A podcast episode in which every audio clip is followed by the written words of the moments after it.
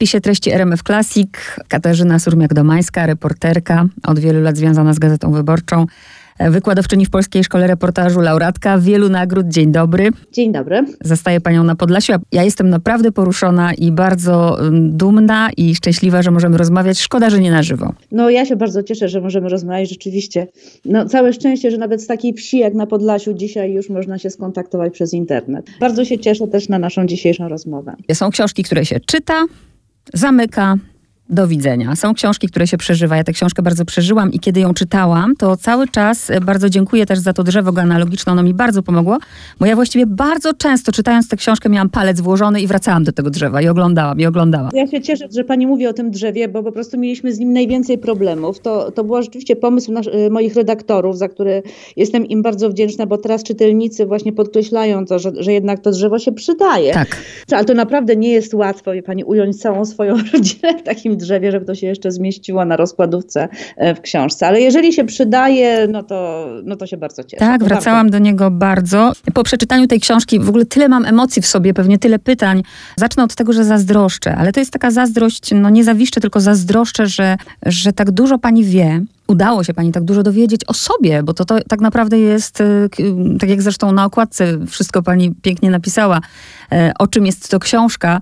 Ja sobie to nazywam, że jest to o tym, jak obecni są nieobecni. I ja na przykład takiej wiedzy nie mam. Moja wiedza się kończy właściwie na, na babci i naprawdę zazdroszczę, że ma pani, że pani po prostu wie, skąd pani jest. No wie pani, to, to, to, to jestem bardzo zaskoczona taką, e, taką, takim pani wrażeniem, no bo ja ciągle pozostaję jednak w takim poczuciu tego, że wiem strasznie mało i że właściwie te, te osoby, o których piszę, one są ciągle tak odległe. Zresztą tak samo jak te osoby, które ciągle żyją ze mną w mojej rodzinie. No, coś takiego jest w tych rodzinach, które zostały dotknięte tą traumą wojenną, bo to przecież nie tylko jest tak w moim domu, że jest po prostu jakaś taka blokada, blokada w mówieniu o tym, co ważne, o tym, co bolesne, że ciągle porozumiewamy się, mimo że te nasze relacje są jak najbardziej poprawne, dobre, można powiedzieć, to, to ciągle porozumiewamy się takimi bardziej smoltokami, prawda, niż, niż prawdziwą rozmową. Także ja nie mam takiego poczucia, że, że coś się zmieniło w mojej rodzinie. Ja się,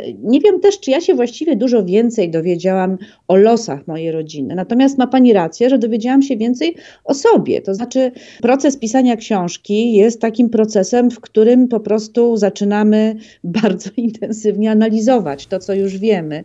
Gdzieś tam zestawiać ze sobą pewne fakty, widzieć e, pewne zbieżności, konsekwencje, coś zaczyna się wyłaniać jakby z tego, yy, zaczynają się pojawiać pytania, no i, i, i, siłą rzeczy szukamy na nie odpowiedzi. Ale ja wie Pani myślę też, że jest yy, jakaś magia w samym procesie pisania pisania, to znaczy w, w, czynności po prostu wstukiwania zdań, czyli to, co gdzieś mamy w głowie, te strzępy informacji, jakie gdzieś, e, którymi dysponujemy, jeżeli próbujemy to napisać, to później gdzieś budzi się w nas taka, nie wiem, to jest odruch pewnie związany też e, z moim zawodem, odruch krytycznego czytania, prawda? Że czytamy to, co zostało napisane i nagle widzimy, że tutaj pewne rzeczy się składają, prawda? Że, że tutaj pewne rzeczy się kompletnie nie składają, że tutaj jest jakaś luka, że coś się nie trzyma w głowie, yy, kupy, przepraszam, a z kolei inne rzeczy właśnie układają się w jakąś inną całość i powstają z tego jakieś komunikaty, jakaś, jak, jakaś, jakaś wiedza, która wcześniej mi się nie, nie, nie śniła nawet. No ja pamiętam na przykład, że ja przecież przez całe życie miałam informację o tym, że moja babcia Frania y, ocalała z rzezi wołyńsko-galicyjskiej, prawda? I to, to była wiedza, którą której nikt przede mną nie ukrywał. Z drugiej strony wiedziałam, że jako 60-latka zmarła w szpitalu psychiatrycznym. I wie pani, że ja przez całe życie tych faktów nie łączyłam ze sobą, że, że ta jej choroba psychiczna mogła mieć coś wspólnego z mm. traumą no, z jaką niewątpliwie wiązało się takie doświadczenie rzezi. Y, dlaczego tego nie łączyłam? Dlatego, że w moim domu się tych rzeczy nie łączyło. O, o przeszłości wojennej mówiło się tak, jakby to była jakaś prehistoria, jakaś, nie wiem, stara baśń, która broń Boże nie ma nic wspólnego z rzeczywistością. I ja gdzieś tak jak zahipnotyzowana, wie pani, dałam się zasugerować temu. I dopiero kiedy, kiedy zaczynamy to wszystko, nie wiem, przekładać na papier, prawda, na ekran komputera, to nagle widzimy te informacje obok siebie i nagle dodajemy dwa do dwóch. W posłowiu pani pisze tak, że nie, gdyby nie pandemia, to nie byłoby tej książki. Moje pytanie jest takie, czy dlatego jest ta książka, bo po prostu w pandemii był ten czas, czy po prostu ona i tak by była, niezależnie od pandemii, tylko czasu nie było, żeby to wszystko spisać, a pani tę historię w sobie nosi. Ła.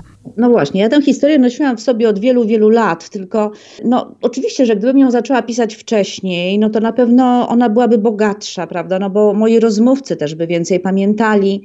E, z każdym rokiem, jakby, no tak, z każdym rokiem, e, no jakby ta historia, ta przeszłość gdzieś tam nam wycieka z pomiędzy palców. Za rok pewnie byłoby jeszcze gorzej, prawda, i za dwa lata jeszcze gorzej. Ale jest coś takiego, że człowiek musi dojrzeć do opowiedzenia tej historii takiej historii, zwłaszcza do, dotyczącej własnej rodziny.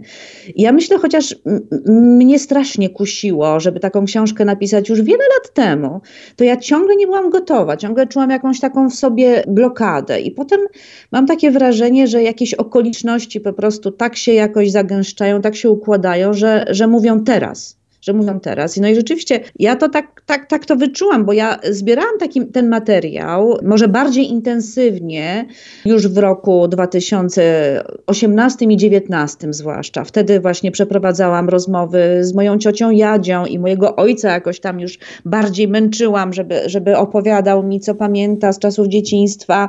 Dotarłam do listów mojej babci, ale ciągle nie sądziłam, że ja z tego zrobię książkę, że może kiedyś, ale to nie wiem, jak wszyscy umrą, prawda? Bo jest jeszcze zawsze jakieś takie myślenie o tym, no, że, że jak tu pisać o ludziach, którzy ciągle są wśród nas, prawda? Że to jest jednak jakieś ograniczenie, że to będzie mnie jakoś krępować. I rzeczywiście w roku 2020 miałam, miałam jechać do Afryki, miałam już wszystko przygotowane. To, to, to był projekt na książkę, do której się przygotowywałam przez dwa lata. Miałam wszystko absolutnie gotowe, tam na miejscu czekał na mnie przyjaciel, rozmówcy, miałam już bilet na samolot. No i, i, i oczywiście do tego lotu nie nie doszło, bo miał mm, się odbyć w kwietniu 2020.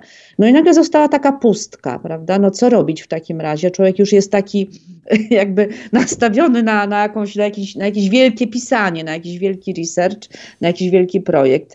No i wtedy pomyślałam sobie, że to jest widocznie jakiś znak, no, że, że powinnam usiąść do tego, co mam już rozgrzebane i że teraz albo nigdy, no zwłaszcza, że jest czas, prawda, i, i trudno w ogóle myśleć o jakichś innych projektach, zwłaszcza zagranicznych, więc trzeba po prostu usiąść i zacząć to robić. I to było rzeczywiście niezwykłe, jak powiedziałabym, stosunkowo łatwo mi się pisało. Tak jakby ta książka mi się układała w głowie, wie pani, zupełnie poza moją świadomością przez te lata, że kiedy wreszcie jakby odkręciłam ten kranik, to zaczęło tak ładnie lecieć, tak ładnie lecieć. Ale oczywiście, no tak jak napisałam w posłowiu, że, że okazuje się, że nawet pisanie o sobie to jest podróż w nieznane. I dla mnie to też coś takiego było, dlatego że ja pisałam te książki i właściwie nie wiedziałam, o czym ona będzie. Ja wiedziałam, że że chcę w jakiś sposób zrekonstruować postać mojej babci, że chcę opowiedzieć o dzieciństwie mojego ojca, y, nie wiem, wyczarować tego małego chłopca, prawda, żeby gdzieś tam może zamazać ten obraz tego mojego ojca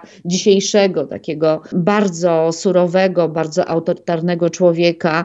Zawsze jest coś takiego, że, że żeby nawiązać jakąś taką bliską relację z człowiekiem, polubić czasami człowieka, gdzieś zapomnieć o, o, o jakichś tam niesnaskach, dobrze jest wyobrazić sobie tego człowieka jako dziecko.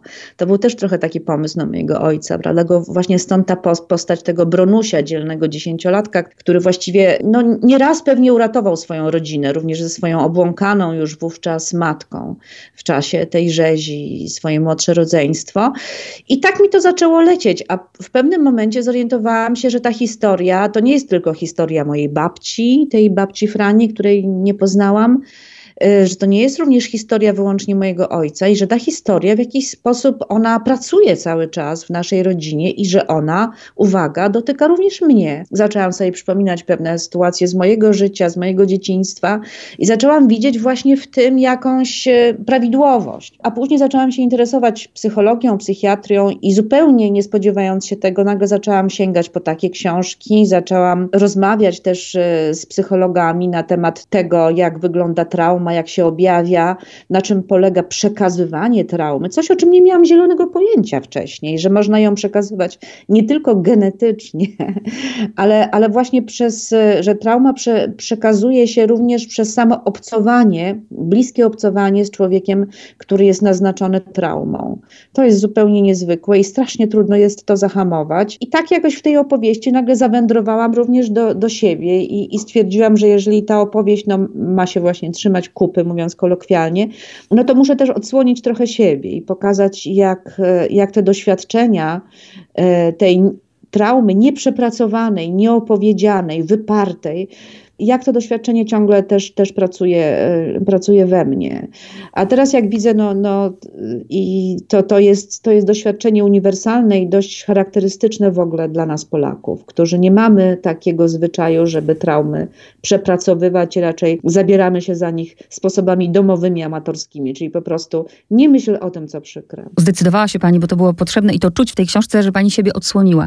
Ale mnie niezwykle interesuje, bo to chyba musiało być trudne. Pani jest doświadczoną reporterką, uczącą też innych. I teraz, czy była jakaś blokada? Chodzi mi o to, że pisząc i odsłaniając tę prawdę, jeśli odsłaniam ją o sobie, to dobrze, no to ja się na to decyduję. Ale pokazuje pani prawdę na przykład o e, Janku, o Niuńku. W ogóle szacunek ogromny, że on żyje, bo aż nie mogłam w to uwierzyć, jak się wgapiałam. 1917 tak, tak, rok. Nie pisze pani o nim e, cukierkowo, tylko opisuje jak było, jak, ten, jak to zaproszenie z tej Ameryki nie przyszło. Czy nie miała pani tutaj takie, takiego właśnie zgrzytu, że oni się poobrażają? No wie pani, no oczywiście, że tak. No oczywiście, że tak. Y, I, i jest bardzo trudno pisać y, o sobie sobie i o trudnych y, jakichś momentach ze swojego życia, z życia swoich bliskich. Chociaż tak naprawdę y, ten dylemat stoi przed nami reporterami za każdym razem, kiedy opisujemy jakąś rzeczywistość, y, bo zawsze przecież no, gdzieś mierzymy się prawda, z czyimś życiem i to, że nie opisujemy ludzi wyjąt, wyłącznie cukierkowo, to zawsze jest jakiś dylemat, prawda? Bo, bo nigdy nie Ale kiedy się jest z boku, to jest łatwiej, a to jest pani wujek, pani tata. No tak, no, ale to właściwie, czy to jest, e, czy to powinna być e, różnica dla dziennikarza, dla reportera, prawda, że, że swoją rodzinę to ja, czy mhm. siebie również potraktuję jakoś ulgowo, a wobec innych będę e, bezkompromisowa. Ja sobie postawiłam, mm, postawiłam sobie jakby te same, powiedzmy, bariery, te, te same, nie wiem, granice, może raczej tak, jakie sobie stawiam zawsze, kiedy piszę o innych ludziach. No tak to niestety jest, że my reporterzy się ciągle babrzemy gdzieś tam w czyich życiach, wchodzimy wchodzimy ludziom do domu, wchodzimy w czyjeś buty, prawda, i, i zaglądamy w różne nieposprzątane miejsca. Y, to jest jakby no, nieodłączna jakby część reportażu. No, nikt od nas nie oczekuje tego, że będziemy zagłaskiwać rzeczywistość. W przypadku własnej rodziny to jest, powiedziałabym, taki test i sprawdzian, prawda, na ile jesteśmy uczciwi, pisząc właśnie o swojej rodzinie. I ja mogę powiedzieć, że te granice postawiłam sobie w taki sam sposób, jak stawiam sobie, y, kiedy piszę o innych ludziach. To znaczy, piszę o rzeczach, jak pani mówi, nielukrowanych, tylko wtedy, kiedy uważam, że one są konieczne do tego, żeby pokazać jakąś, e, jakąś coś, coś szerszego, coś większego, coś ważnego, coś, uwaga, uniwersalnego, co, co może być ważne dla czytelników. Więc każdą taką anegdotę, każde zdanie tak naprawdę, no biorę pod lupę i zastanawiam się, czy muszę to napisać, czemu to ma służyć. I cóż, no, w przypadku czystki ja jestem gotowa się rozliczyć z każdego zdania. Mogę pani tylko powiedzieć oczywiście, że to, co napisałam, no to jest jakiś, nie wiem, 1-2% tego, prawda, co, co po, ewentualnie powiedziałabym siedząc na kozetce u psychoterapeuty. Jest też coś takiego, y, co, o, o czym zawsze mówię właśnie, nie wiem, studentom, którzy mnie pytają czasem o radę, jak sobie radzić z tym, żeby opisać czyjąś historię, opisać też to, co jest trudne i nieprzyjemne, to y, zawsze radzę, jeżeli musisz napisać coś trudnego o tym człowieku, to staraj się zrekompensować to, pisząc o nim też coś dobrego. Y, że to jest często y, dobry sposób. I, I, rzeczywiście, jeżeli na przykład, nie wiem, nawet mamy jakieś złe uczucia wokół jakiejś osoby, to trzeba po prostu zrobić sobie taką pracę, wykonać taką pracę, żeby zastanowić się na tym, co ten człowiek zrobił dobrego, spojrzeć na niego z innej perspektywy. Jeżeli musimy opisać, prawda, o jakąś sytuację, w której ten człowiek y, no, nie wychodzi na bohatera, to napiszmy też ta, o, taki, o czymś, w którym właśnie tym bohaterem jest, albo jawi się jako człowiek ciepły, czuły, albo człowiek zasługujący na zrozumienie, na współczucie. No nie wiem, starałam się też w ten sposób jakby potraktować tutaj moich bohaterów. No, no i jest prawda, bo przecież nikt nie jest tylko dobry albo tylko zły. A proszę tak. powiedzieć, jak nazwać, bo też się zastanawiam, jak są reportaże, to, to nie jest tak, że reportera nie ma. On jest, ale jakoby go nie było, a pani tu jest. Jak ja mam to nazwać, mm, że jaki to jest reportaż? E, no właśnie, więc e, jest takie określenie angielskie, znalazłam personal non-fiction.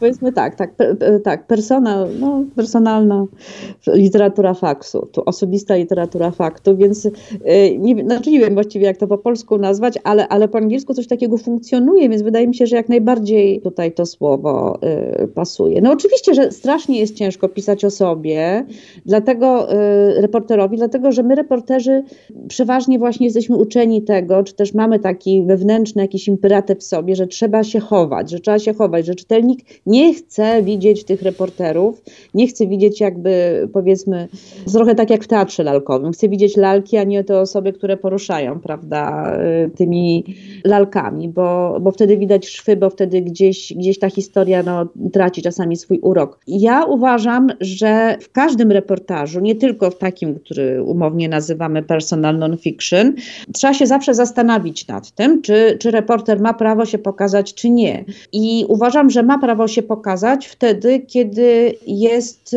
kiedy staje się postacią kiedy staje się postacią opowieści. Ja na przykład na swoim koncie mam takie reportaże, w których totalnie mnie nie widać i w ogóle nie ma ani jednego słowa, zdania, które by zaczynało się pierwszej osobie. W książkach również, na przykład moja biografia Krzysztofa Kieślowskiego, tam w ogóle mnie nie ma, no bo zupełnie nie widziałam tam dla siebie żadnej roli. Natomiast na przykład już w książce o Ku Klux Klanie, który jest klasycznym reportażem przecież, prawda, tam występuje postać reporterki Kate z Polski, czyli to jestem ja, dlatego że ta postać ma duże znaczenie jakby dla rozwoju wydarzeń prawda? i jest jakimś punktem odniesienia dla, dla bohaterów, dla tych członków Ku Klux Klanu, jako taka właśnie właśnie mm, przybyszka, prawda, z Europy, czyli pełni jakąś funkcję. Więc jeżeli reporter y, staje się trochę bohaterem, no to wtedy ma prawo się ujawnić. Na pewno tak jest w czystce.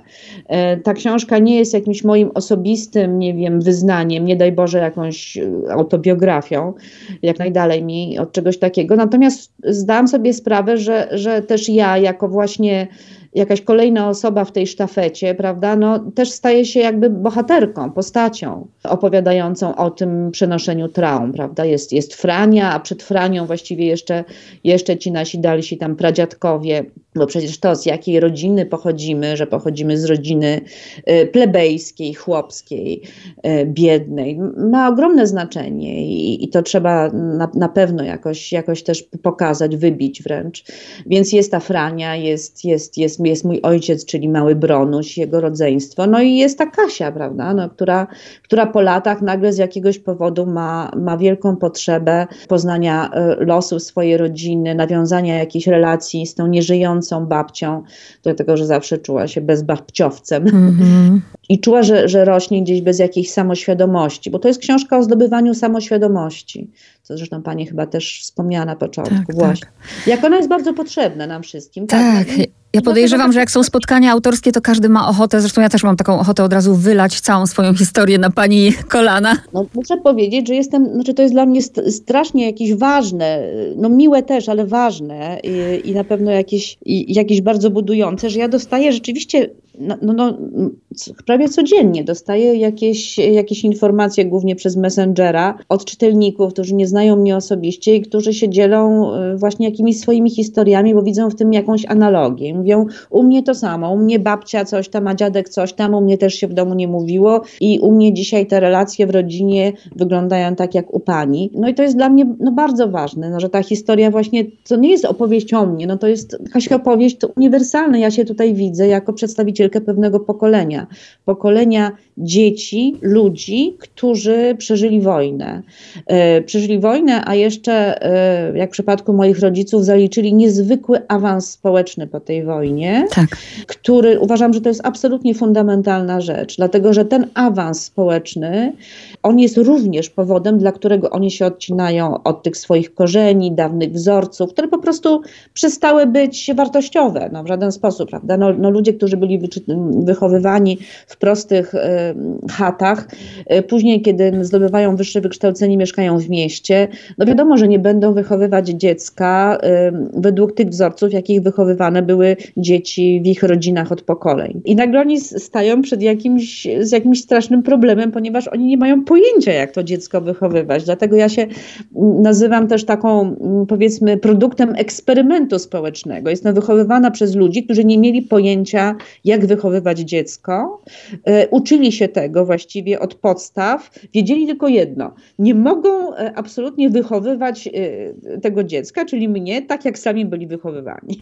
Jakby rozumiem Bronusia, niezgłębione pokłady empatii mam dla Bronusia, bo to jest w ogóle niewiarygodne. To jest, ja, mi się to w ogóle w głowie nie mieści, co Bronuś, Bronisław, pani tata przeszedł i w jaki sposób to wyparł i nawet się zastanawiałam, mm, nad tymi studiami, które on wybrał, bo no, różne są rodzaje wyparcia.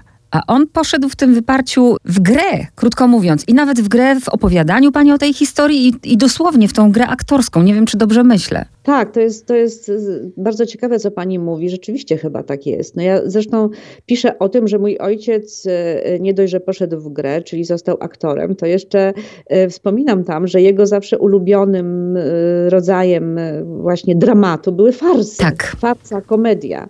Mój ojciec był w tym najlepszy, znaczy, zresztą właściwie zawsze się specjalizował właśnie w, ta, w takich rolach i on te farsy uwielbiał. pamiętam, jak on mnie kiedyś, ja, ja, go zawsze pytałam, tato, a czym się różni komedia od farsy? A ojciec mówi, no bo wiesz, przy komedii to trzeba jeszcze trochę myśleć, a przy farsie to się można, na farsie można się tylko śmiać. I dlatego właśnie farsa jest dużo lepsza od komedii.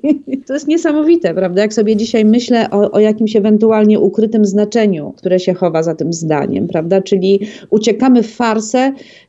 Czyli mm, farsa, w farsie też mamy sytuacje dramatyczne, prawda? Też ktoś umiera, ktoś kogoś bije, ktoś kogoś zdradza, oszukuje, kłamie. No jest dużo zła w farsach, ale wszystko jest w jakiejś takiej umownej konwencji, prawda? Że wszystko jakoś y, się wreszcie, nic nie jest na poważnie, wszystko jest jakimś sprowadzone do takiego komizmu sytuacyjnego. Jak myślę o tym, w jaki sposób ojciec opowiada, mm, czy opowiadał zawsze o, o, o czasach rzezi, wołyńsko-galicyjskiej, to ja myślę, że on właśnie opowiadał w jakiejś takiej konwencji nierealnej, no może nie farsy, ale w jakiejś konwencji takiej bajki. On opowiadał po prostu o sytuacjach, o wydarzeniach, o tym, jak sobie trzeba było z tym radzić. Jeżeli coś było komiczne, to nigdy nie zapominał tego komizmu oddać, ale nie było tam nigdy y, dramatycznych uczuć, emocji, prawda? Tam nigdy nie mówiło o strachu, o lęku, o jakimś bólu, o, o samotności, a przecież coś takiego musiało być, no i, i i znowu wracam do tej magii słowa pisanego. Kiedy sobie to wszystko napisałam, to, te, te jego relacje, no to mi wynika po prostu, no jak wół, kurczę, no musi, to, to musiało być straszne. Nie przyznaję, on uważa, że on po prostu o tym zapomniał, wyparł to i koniec. Już dzisiaj jest okej okay. I, i to, co dzisiaj jest, absolutnie nie ma żadnego związku z tym, co było. No, nie wierzę do końca. To wyparcie niesamowicie zobaczyłam. Wie pani, że ja do dzisiaj, to też wstyd się przyznać, ale właśnie dlatego, że nie mam odwagi i się boję, nie obejrzałam Wołynia. Nie obejrzałam tego filmu. Nie jestem po prostu gotowa właśnie na to, co pani rodzice oglądali no, bez emocji, bo to, bo, bo to jest właśnie tak silne wyparcie, a skoncentrowali się tak, zupełnie na czymś innym. No dokładnie. No, dla mnie to było oczywiście też bardzo ciężkie, e, znaczy, nie ciężkie doświadczenie, źle mówię, pewnego rodzaju wyzwanie, dlatego że ja, e, ja zobaczyłam ten film po raz pierwszy właśnie z ojcem, na ten film ojca jakoś zaprosiłam, e, wiedząc, że to jest pewnego rodzaju prowokacja. Ja chciałam go wreszcie sprowokować do tego, żeby on, y, widząc, co się będzie tam na ekranie dziać, a podejrzewałam, że Smarzowski y, nie zawiedzie i tym razem na pewno to będzie brutalne, y, żeby wreszcie ojciec nie mógł opowiadać o przeszłości jako bajce, jako farsie, tylko żeby musiał się zmierzyć no, z tą brutalnością, prawda? Ale ojciec mi się i tak wymknął. Jak mm polecam czytelnikom ten, tak, ten, tak, ten w ogóle. I Smarzowskiemu się trochę dostało. I tak mi się wymknął i ojciec nawet po, po prawda, po, po, po, takiej, po takim seansie też jednak wrócił do tej swojej konwencji opowiadania właśnie o rzeczach drugo- i trzeciorzędnych. To, to było niesamowite doświadczenie dla mnie. To aż mnie korci, ale podejrzewam, właściwie już mi pani odpowiedziała na to pytanie, bo chciałam zapytać, czy rozmawiała pani z tatą, jak przeczytał książkę, ale podejrzewam, że, że nie No wie pani, rozmawiałam z nim. Oczywiście mamy relacje bardzo dobre, ale nie rozmawiamy o książce. No to jest, ja wiem, że to strasznie trudno. Wiem, że ojciec przeczytał tę książkę, bo oczywiście książka została mu do, dostarczona. Jakiś czas później do mnie zadzwonił i rozmawiał ze mną bardzo miło, ale zupełnie o innych rzeczach. I ja wiem, że tak będzie do końca. No, to, że w mojej rodzinie się nie mówi o trudnych rzeczach, y, to jest coś, co, czego nie zmieni napisanie czystki. Tak było mhm. zawsze, tak jak się nie mówiło nigdy o, o, o, traumach wojennych, tak się nie będzie mówiło o książce Czystka. Będziemy sobie dalej żyli e, w bardzo dobrych, e, pogodnych relacjach. A aż muszę zapytać, czy Jan jest w takiej formie, że da radę, żeby ktoś mu przeczytał albo sam przeczyta? Nie mam pojęcia, szczerze mówiąc. Nie, nie, nie mam kontaktu teraz z wujkiem Jankiem. No, no cóż, no ja nie wiem, no może jest tam trochę jakiejś, nie wiem jak to nazwać, trochę złośliwości, ja wiem, ale e, z tego co wiem, to chyba wujek nie miałby z tym problemu, bo Y, on, y, on chyba jest, y, wie pani, to, to co ja napisałam o, o pewnych jego cechach charakteru, y, to nie był z mojej strony jakby osąd, tylko raczej takie stwierdzenie pewnych faktów i, i próba zastanowienia się, z czego wynikają. Dla mnie było ważne, dlatego że ja po prostu zobaczyłam nagle tego wujka Janka w jakiejś szerszej perspektywie. Zobaczyłam jego ojca, prawda, który y, i jego dziadków i tak dalej. Zobaczyłam właśnie tutaj pewne jakieś prawidłowości no, pomiędzy jego postawą a postawą jego ojca na przykład, prawda? Ale wiem z tego, no jego ojciec y, przepił posag mojej babci, z czego wynikło bardzo dużo tak. problemów. Ale z tego co wiem, to wujek Janek komuś się chwalił, że właśnie jego ojciec był taki strasznie właśnie przedsiębiorczy, że udało mu się, prawda, no jakby przejąć ten posag mojej babci i, i, i bardzo okej, okay, jakby nic nie, nie było z, te, z, z, żadnych konsekwencji. Więc są ludzie, którzy naprawdę się nie obrażają za to, że, że, że się takie rzeczy wytknie, ponieważ y, to, co robią, to nie jest ich błąd, jakiś pomyłka, nie wiem, tylko to jest konsekwencja jakiego, jakichś ich y, wyboru, jakichś życiowych postaw. Nie wiem, czy wujek Janek to przeczyta, ale oczywiście no, wiadomo, że jak się coś pisze, no to człowiek przygotowuje się na to, że będzie musiał spojrzeć y, bohaterowi prosto w oczy. Ja na to jestem przygotowana, jak najbardziej.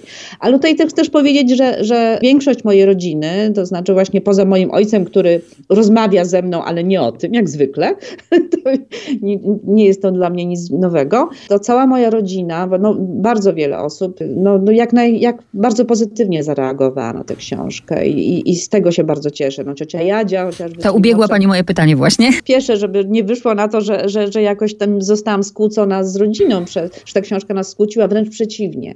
Wręcz przeciwnie, także z, z, z większą częścią rodziny y, jak najbardziej moje relacje się za, zacieśniły i wiele wujków, cioć do mnie dzwoniło i dziękowało mi za tę książkę. Również za to, że, że tak jakby zrekonstruowałam i upamiętniłam wymieniłam postaci właśnie i Frani i jej dwóch sióstr, Ruzi i Jadwigi, bo uważam, że to był fantastyczny tak. tercet, takie fantastyczne siostrzeństwo właśnie tam, z tamtych czasach trudnych. One się tak trzymały razem i wspomagały siebie i, i jakoś, no jedna z nich niestety nie przeżyła wojny, no, tak. ale, ale, ale trzymały sztamę. To, to, to bardzo, bardzo jakiś taki też dla mnie budujący jest wątek. Kilka słów o Jadwidze na pewno chciałabym, ale jeszcze takie pytanie, być może naiwne, ale to jest pytanie, które ja sobie zadaję odkąd jakąkolwiek mam świadomość i szukam na nie odpowiedzi. Dla pani, jak pani e, analizowała to, to życie, no przecież e, gdyby nie Mikołaj, no to Franciszka by była we Francji. Pewnie, nie wiem, pani mogłaby się we Francji urodzić albo, no, no różnie by, jak pani myśli, wierzy pani w przeznaczenie, czy w przypadek, czy w ogóle pani nie, nie interesuje to i nie analizuje pod tym kątem? Mm, znaczy, mnie to bardzo interesuje. Oczywiście myślę sobie o takich scenariuszach. Nie, nie, nie myślę o jakimś tam palcu Bożym, czy jakimś przeznaczeniu.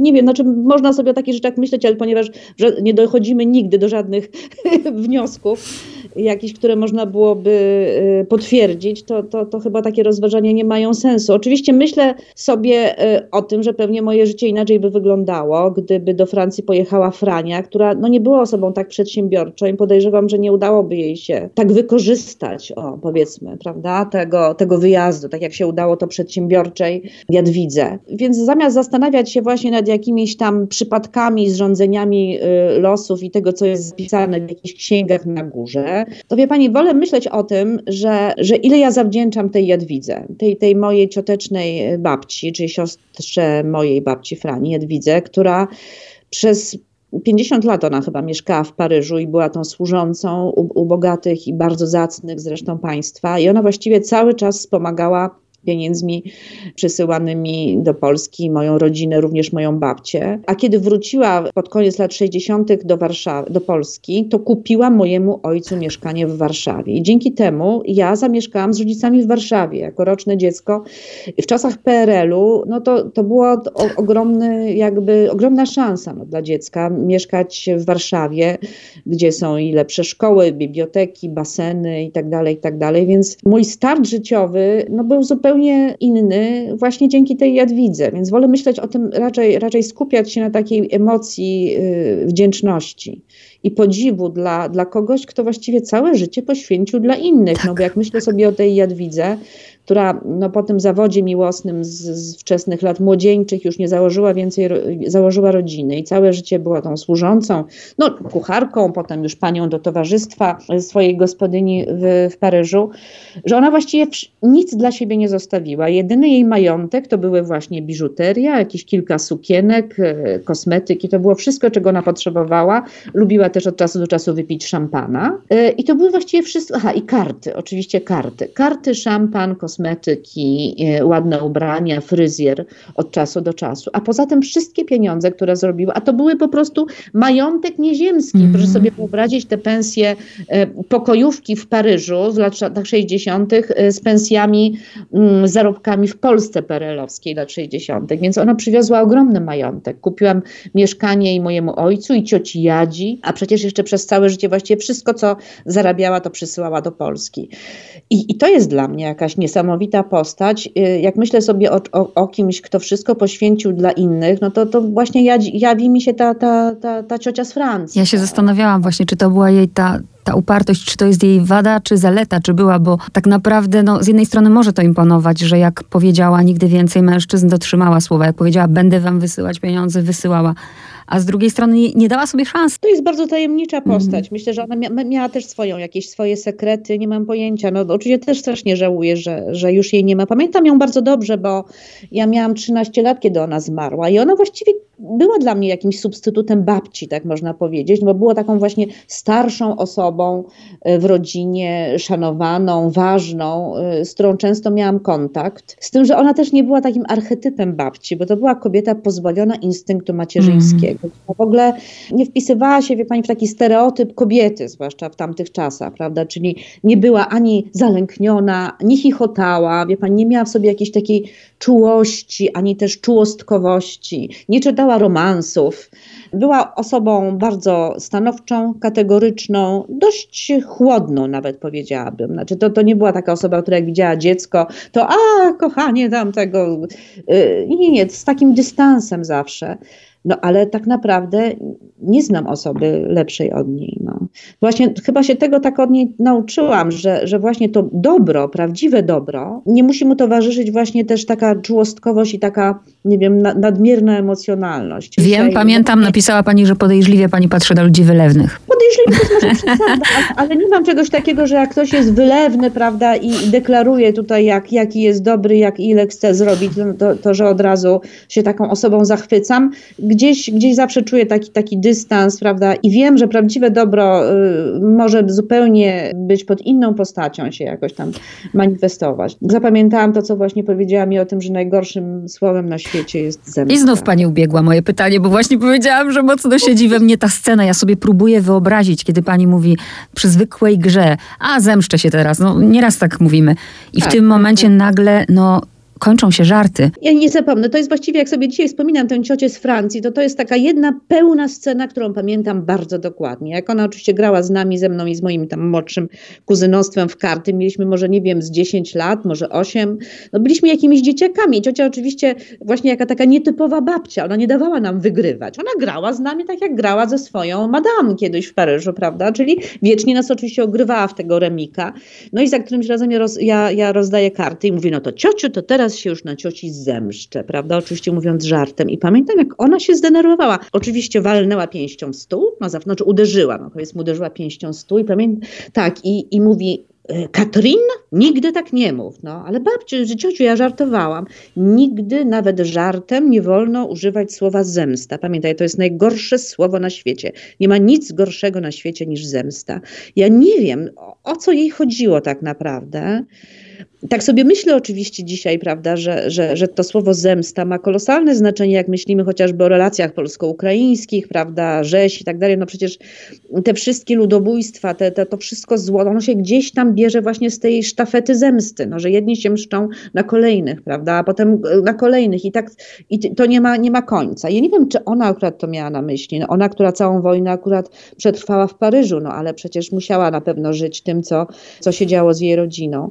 No w każdym razie ja sobie to zapamiętałam, pani, tak, tak mocno, że, że rzeczywiście jak ręką odjął. No, nigdy w życiu, tak jak y, wiele niskich uczuć, prawda, mną targało niewątpliwie, to, to rzeczywiście jakaś kwestia zemsty, odwetu, rewanżu y, za coś złego, co mnie spotkało, to, to, to, to nie, to mi nie przychodziło do głowy. Zawsze pamiętam ciocię z Francji i pamiętam ten jej taki wielki, kwadratowy, ametystowy pierścionek, prawda, którym ona tak, jak ona tak wali tą, tą pięścią w stół i ten, ten, ten, ten ametyst tak właśnie drży na jej ręce i ona mówi nigdy, nawet w żartach tak plastycznie pani zresztą opisuje, że ja to wszystko oczami wyobraźni widziałam. Wiem, że to nie miałoby y, jakby, rozumiem dlaczego tak się nie stało, aczkolwiek ciekawość jest ogromna. Pani bardzo dokładnie opisuje, bo mamy tylko to jedno zdjęcie. Te inne zdjęcia pani opisuje bardzo dokładnie. My je widzimy, ale no nie widzimy. Y, na, na listy się pani zdecydowała też nie na fotografię. No właśnie szkoda trochę.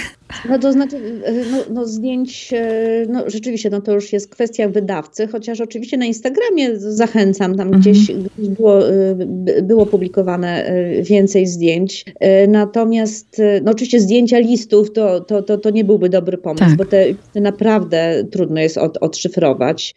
One są niewyraźne, no i jeszcze ja się zdecydowałam na, na, na, na, przytoczenie ich w takiej oryginalnej formie, ale zgodzi się z Pani z tym, że one są w ogóle nawet. Niesamowite.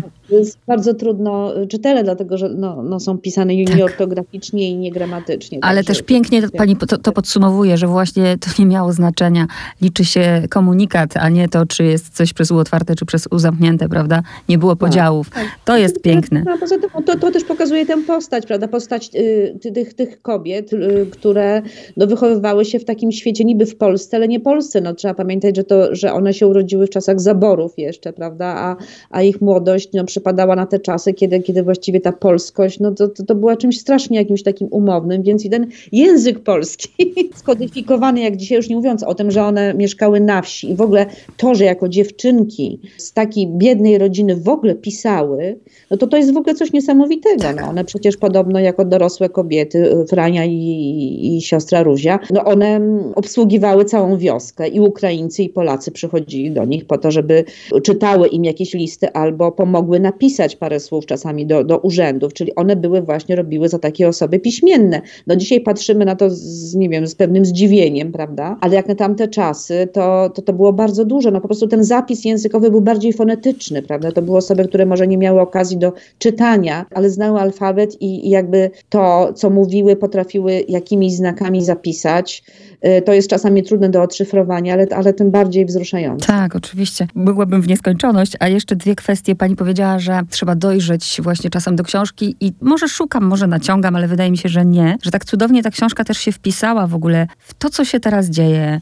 Y, ja jak czytam tego typu książki, to zawsze, no boję się. Przyznaję się szczerze, że boję się, że ta historia pokazuje, że zawsze to koło się gdzieś musi zatoczyć. Że ta książka też się pięknie wpisuje w, w, w to, co się dzieje teraz, w te podziały, które mamy, w to, jak na siebie patrzymy, że może ta książka też będzie takim, takim wstrząsem, takim dzwoneczkiem. O. o, no niestety tego typu książki, tego typu opowieści tak naprawdę są aktualne zawsze. Zawsze i wszędzie, ponieważ wszędzie na świecie i nie wiem, przez całą historię mamy do czynienia z tą sztafetą e, chęci odwetu. Tak naprawdę no, no, no z tego się bierze większość e, nieszczęść.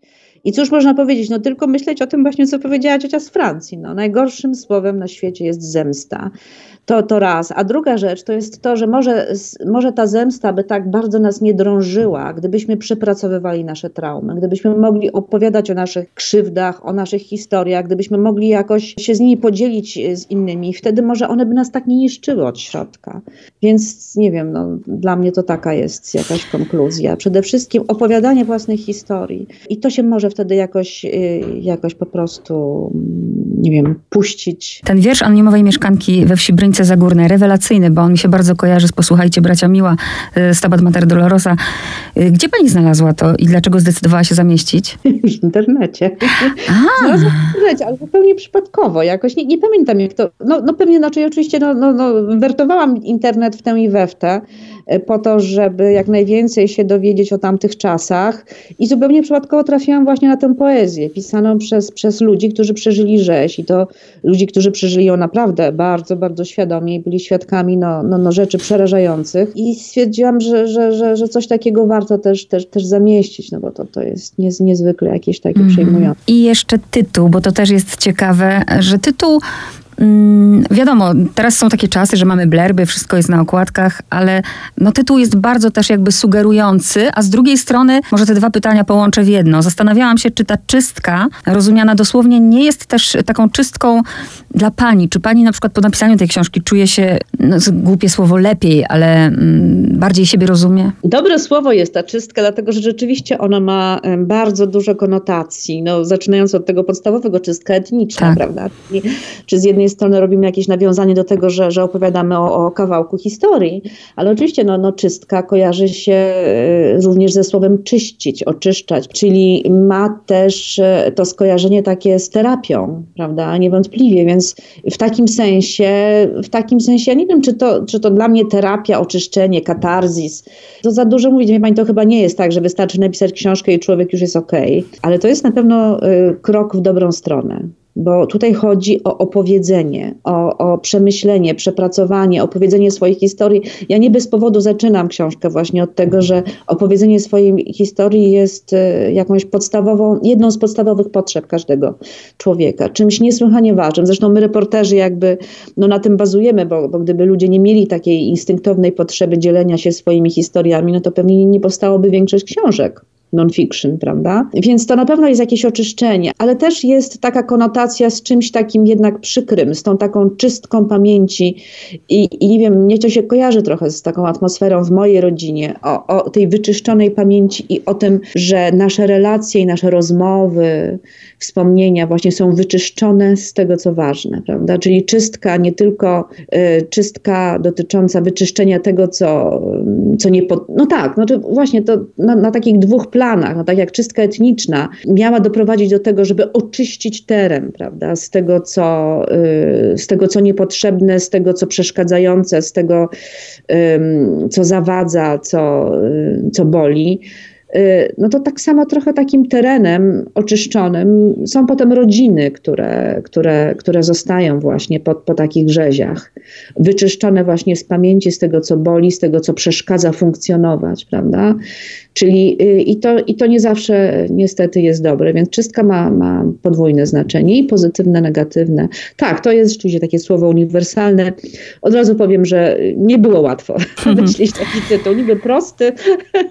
Jak ja już książkę miałam, już wiedziałam, że będziemy rozmawiały, patrzę, magazyn, liter, magazyn książki ogłasza tę książkę najlepszą książką roku.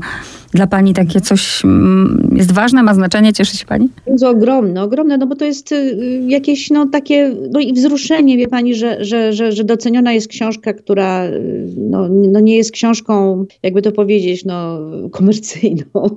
I, I wiadomo, że adresowano jednak do wybranych, y, wybranych odbiorców, których nie musi być znowu tak strasznie wiele, więc to jest na pewno jakaś satysfakcja. No ale też takie poczucie spełnienia jakiejś takiej, no nagrody, uwieńczenia jakiejś pracy. Ale wie pani, też tak sobie myślę o tym, że, y, że, że to jest też ogromna wdzięczność dla redaktorów. Tutaj w ogóle zmienię temat, ale właśnie przy tej książce szczególnie doświadczyłam tego, jak ważną jest pomoc, współpraca ze strony redaktorów, a, a moje wydawnictwo rzeczywiście do tego przywiązuje ogromną wagę. I tak sobie myślałam z wdzięcznością właśnie y, o, o panu Dariuszu Sośnickim i Łukaszu Najderze, o ich uwagach, o tym, jak oni mi właśnie czasami mówili, że coś trzeba może wyrzucić, a coś zmienić, a a tutaj uważać, a tutaj uważać, żeby prawda się nie zapędzić i tak dalej, i tak dalej. Patrzyli, no, cały czas mi dawali, komunikowali mi, jak ta moja opowieść wygląda z boku. To jest absolutnie coś bezcennego. Ja sama jestem jurorką w, w, w konkursie Kopuścińskiego i wiem po prostu, ile książek traci na tym, że ewidentnie nie zostały pieczołowicie zredagowane, prawda, że zabrakło tego, tego, tego spojrzenia z boku. Więc ja miałam to szczęście, że pracowałam właśnie ze świetnymi ludźmi i wiem doskonale, że ta książka, gdyby nie przeszła przez tą redakcję, no pewnie nie miałaby takiego potencjału, byłaby na pewno, na pewno słabsza. No więc takie moje, moje refleksje. Tak, no nagrody są ważne, uznanie jest ważne, oczywiście ten feedback jest bardzo ważny, ale oprócz tego, że, że, że właśnie magazyn zechciał mnie tak uhonorować i, i, i ustawić tam właśnie na tej liście no, z innymi wspaniałymi autorami, autorkami, y, no to też z ogromną satysfakcją, może no nawet większą jest, jest właśnie ten odzew od czytelników. Bardzo dziękuję, naprawdę to była dla mnie to była dla mnie bardzo ważna książka i ważna rozmowa Katarzyna Surmiak-Domańska. Dziękuję. Dziękuję, dziękuję serdecznie, pozdrawiam.